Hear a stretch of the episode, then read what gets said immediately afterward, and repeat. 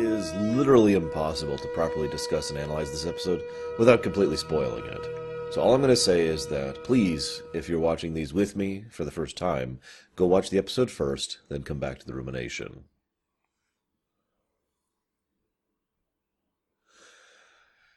For the sake of simplicity, I'm going to refer to the character we follow throughout the course of this episode as O'Brien 2. I might slip up and occasionally call him O'Brien, but that's because Meaney literally played him as O'Brien. The director said play him as O'Brien. The writers said play him as O'Brien, and that'll be important later, so please remember that point.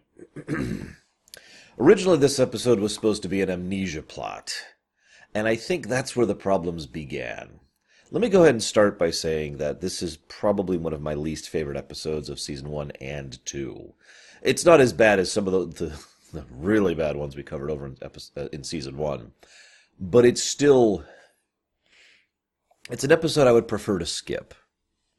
Now, that may sound weird because Meaney puts in a good performance, there's some good directing going on, and the buildup of the tension and the mystery is excellent. But it is all completely ruined, in my opinion, by two very important facts. One of which is actually a holdover of the episode we just covered, Armageddon Game. Eh, let me explain what I mean by that. The logic of the situation from a setting perspective doesn't quite track.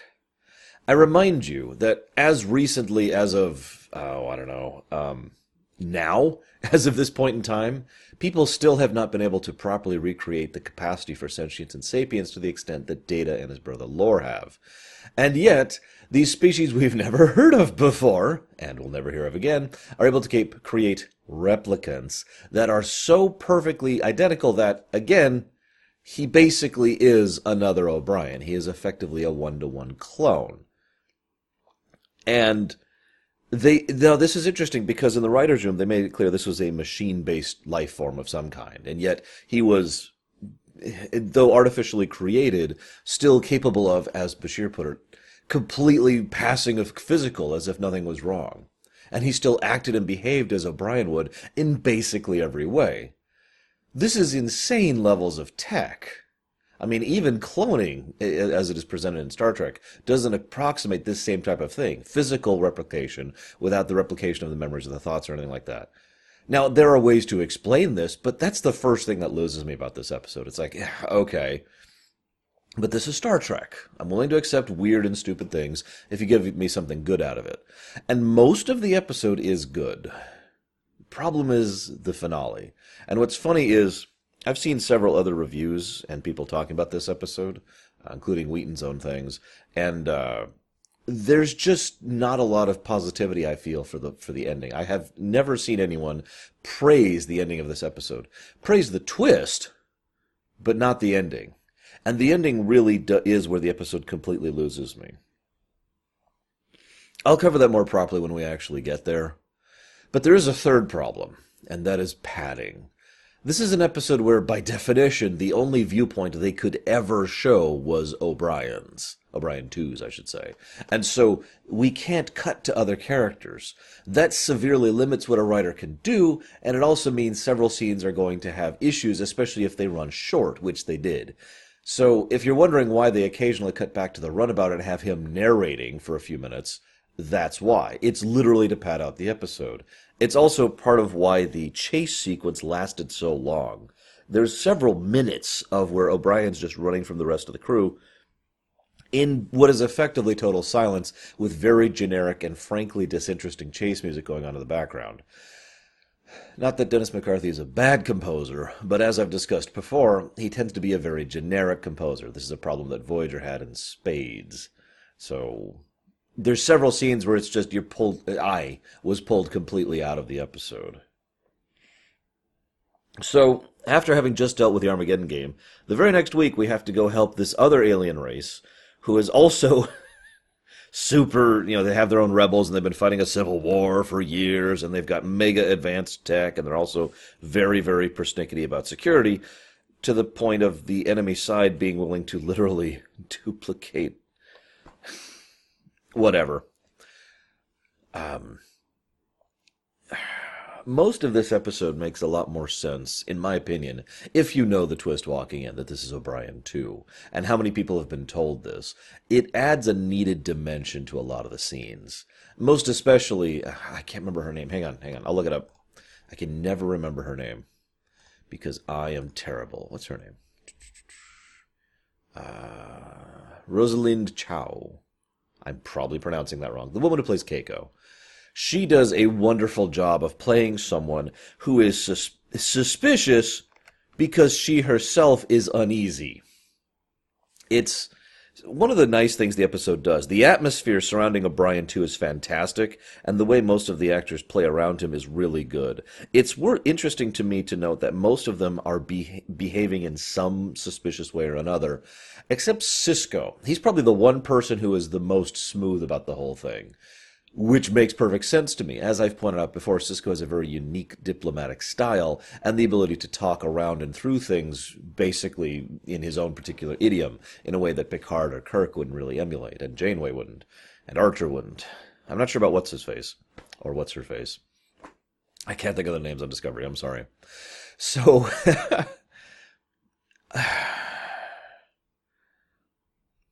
a lot of the scenes also make more sense, as I just mentioned, not just because of the performance, but for example, Bashir, there, there's some good construction of scenes. Bashir feel, looks like he's kind of needling O'Brien, right? Like, oh, yep, nope, you're you know, how's how's the sex life? I don't have a sense of humor. That's a great back and forth. And I also love though that he asks questions like about his mother, for example it's actually so okay. I can't believe I'm saying this, but for not the first time in a row, uh, this week even, or this month, I should say, excuse me, because we've been covering this on TNG as well.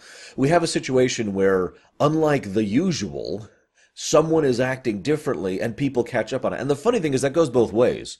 The rest of the staff are suspicious of O'Brien, and O'Brien is suspicious of the rest of the staff because they're acting differently. For once, someone's acting weird and they're treating it with the severity that they should. Now, I mean, that makes perfect sense to me. O'Brien is something of a Starfleet regular, a veteran, if you will. He did serve on the Enterprise after all. So, also, if you remember, O'Brien literally has been taken over by an alien before over on TNG. So, he's got some experience with this, right? It makes a degree of sense that he'd be like, okay, I need to figure out what's going on. The best part of the episode from that perspective, in my opinion, is when he calls Starfleet and he gets a hold of the Admiral and she says, turn around right now. And he's just like, that doesn't make sense. And that's the thing I love best about that. He doesn't follow up on that point, but he acknowledges, okay, someone taking over my crew, yeah, sure, whatever. Someone taking over an admiral from a nearby sector? Okay, something's really wrong at this point. I don't know what to do now. And so he just runs because he doesn't he literally doesn't really know what to do. um the problem with paranoia, I want to mention that really quick. Uh, oh, actually, no, sorry. One other thing. There's, there's a, uh, so s- O'Brien and Bashir have that wonderful scene back to back during the physical. The other wonderful scene is between Keiko and O'Brien, too, where uh, Keiko is like, I figured I'd give you your favorite soup. I'm not going to eat from it, though. Now, let's put this in, in the perspective of O'Brien, too. That's super suspicious. That's not my wife there's something going on. Someone's replaced her and they're trying to poison me or whatever. I don't know if she put anything in the food. I'll never find out, but I just I just couldn't risk it. Now let's switch over to and and she's acting super suspicious too. Good facial movement, good good usage of eyes. Then we shift perspective over to Keiko with the knowledge of what's going on. There is this man who is not my husband, but seems to be him in every way. Why don't I serve him his favorite food? That'll see if he's oh he's not eating it.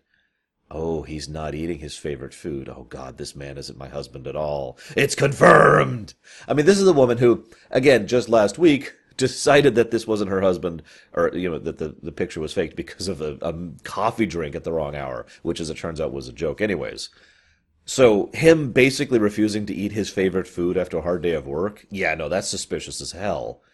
It is a wonderful performance, and it seems like these that help salvage the, this episode from being let's just say actively bad, because there are good moments in it. Most of the character stuff.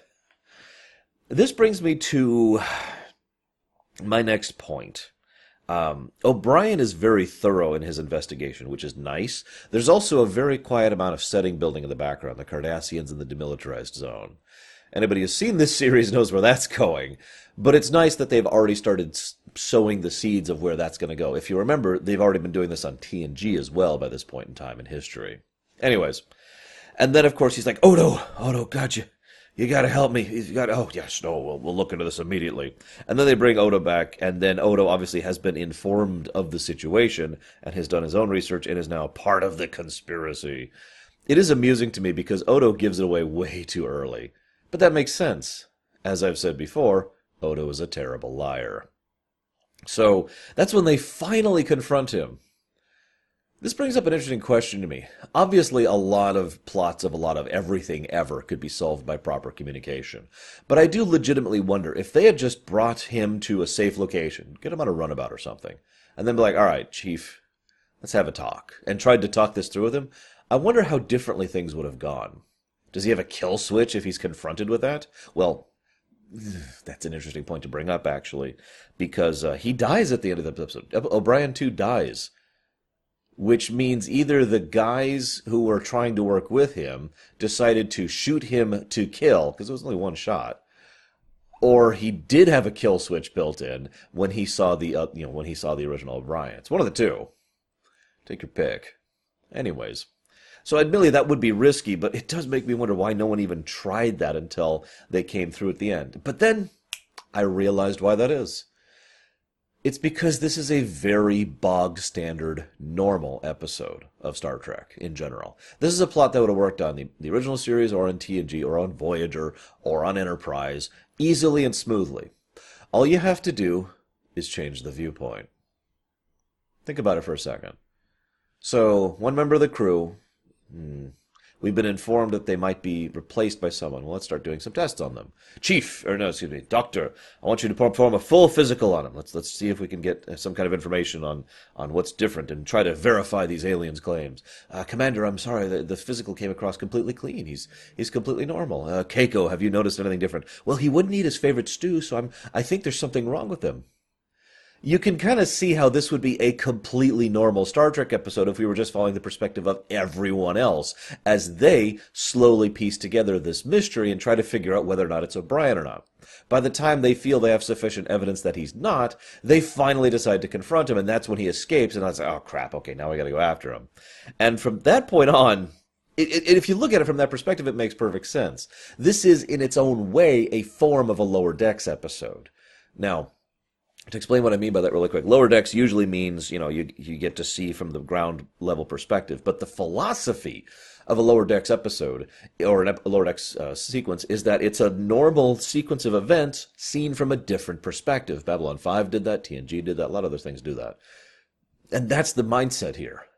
We're just seeing it from the perspective of the suspicious person. And they that does add to the flavor of the episode and it does add to the performance. Meaney does a good job. Let's just give him that.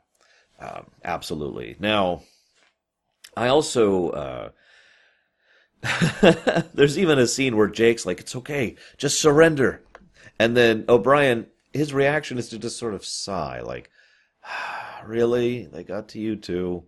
Gosh darn it!" Like, there's just this resignation there. He's so wonderfully human. I love it. Love the relatability.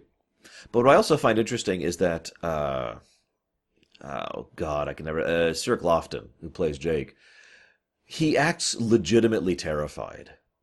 And he should. At this point in time, they have only recently pr- uh, proven, or whatever, that that's not O'Brien, that it's O'Brien too, and they're not really sure what he's going to do or how he's going to do it. They're still in the dark about this. They don't realize he is still basically acting as if he is O'Brien and is just terrified and trying to get away. See, here's the interesting thing about this episode. There's a problem with paranoia. And that problem is it's harder to disprove than it should be. I don't mean legitimate paranoia. I mean paranoiac thoughts. Because the thing is, the human mind has a tendency to fill in gaps in information. It's a very common tendency. Everyone does it to some extent or another. Being self aware of that and trying to manage that is a big part about understanding yourself and policing yourself and your own thoughts and emotions. It's one of the reasons why romantic jealousy is such a problem. Even when people are or are not cheating, the absence of information not the total absence, but the absence of critical parts of information makes the brain brain just kind of say, okay, well, what's maybe this, maybe it's this. You know, I have to put this puzzle together. I'm missing all the pieces. And so it's very easy and obvious to understand why O'Brien would go this direction, even if this wasn't Star Trek. Now, so yeah, here's my note about the chase sequence. Boring. Um, uh, wow, I guess I just don't have a lot else to say about this. You know, we got uh, he outmaneuvers the crew because, of course, he does. He's got O'Brien's memories and capacities, um, and his inf- his level of infiltration is, is is weirdly high. And then we get to the the climax, and then the twist. Oh my God, it's a replicant, and then he dies. Let me start talking about why this bothers me because this is what really gets to me. I realized as I was looking over this episode, there's actually a third possible explanation, which never really occurred to me before, as to why O'Brien 2 dies. Because they only get O'Brien 1 up out of the table pretty much in the finale. They finally find O'Brien 1. I'm not going to call him the real O'Brien, because that's not the point. It is within the realm of possibility that O'Brien 2 was only so perfect of a replicant because O'Brien 1 was basically piloting him, if you understand my meaning. Now, that's a level of technology that's insane and stupid because remember, these are people on the other side of the wormhole. But it would also help to explain why O'Brien 2 dies at the end to one shot to the chest. Um, regardless, let's be honest, the most likely intention is that it was the shot that did it. Which brings me to my biggest problem with this episode. If it is in fact the shot, then O'Brien 2 was a sentient, sentient sapient built being that they just killed. You could argue it's in self-defense, but I would argue back against that. O'Brien too, never shot. In fact, his last words before that is, I don't want to hurt you. And he probably had his gun on stun. Call me crazy. Now, this could be explained away. There's ways to talk about why, you know, to, to justify it. I'm not trying to get into a moral high ground here.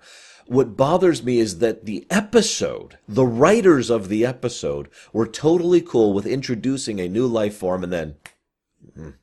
One moment. Killing him off just like that.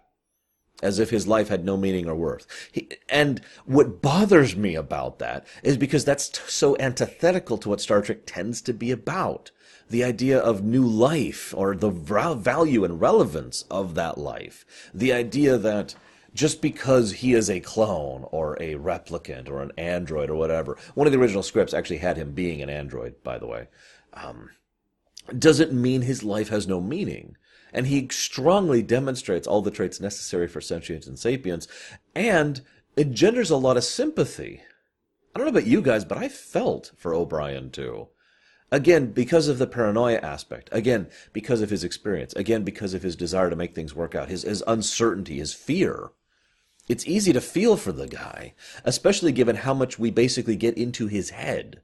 We know this isn't a facade. We know this isn't some kind of trick that he's playing to play another sympathy. No, this is not an infiltration bot in the traditional sense of the word.